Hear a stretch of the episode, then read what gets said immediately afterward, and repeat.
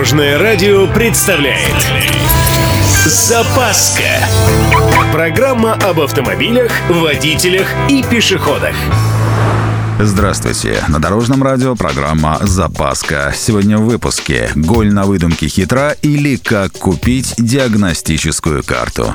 С вами Владимир Лебедев. Поехали.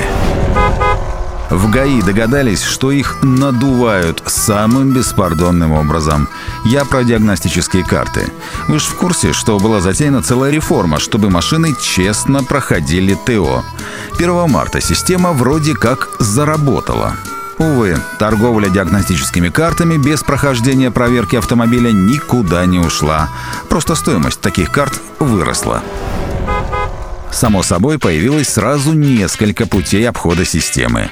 Вариант первый и самый простой. Автовладельцам продают карты, оформленные задним числом, то есть до 1 марта. Смысл следующий. Такие карты в базы данных не занесены, зато их можно предъявлять в бумажном виде. Соответственно, страховщик, которому обычно нет никакого дела до того, как такая карта появилась, может спокойно продавать полис ОСАГО. Вариант 2 посложнее. Фоторедактор. Тут уже можно повеселиться. Например, замазать все недостатки машины. Или сфоткать другой автомобиль, а в редакторе вклеить нужные номера. Типа машина приехала, прошла фотосессию и проверку, и вообще все замечательно.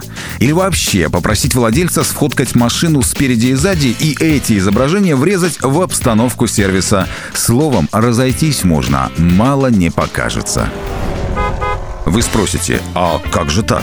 А все просто. Фотографии, которые передаются в информационную систему ЯИСТа, не защищены вообще никак. То есть их можно редактировать, менять дату съемки, добавлять какие угодно координаты. Получается, что придраться к таким фотографиям невозможно, а значит и аннулировать диагностическую карту тоже. А что самое интересное, бороться с этим очень просто. Все уже давно разработано и применяется. Например, в приложении помощник ОСАГО. Но это когда при ДТП делаются фотки и скорректировать их просто невозможно. Получается, сначала поленились, а теперь надо это все расхлебывать. На этом у меня все. С вами был Владимир Лебедев и программа «Запаска» на Дорожном радио. Любой из выпусков вы можете послушать на нашем сайте или подписавшись на официальный подкаст. Дорожное радио. Вместе в пути.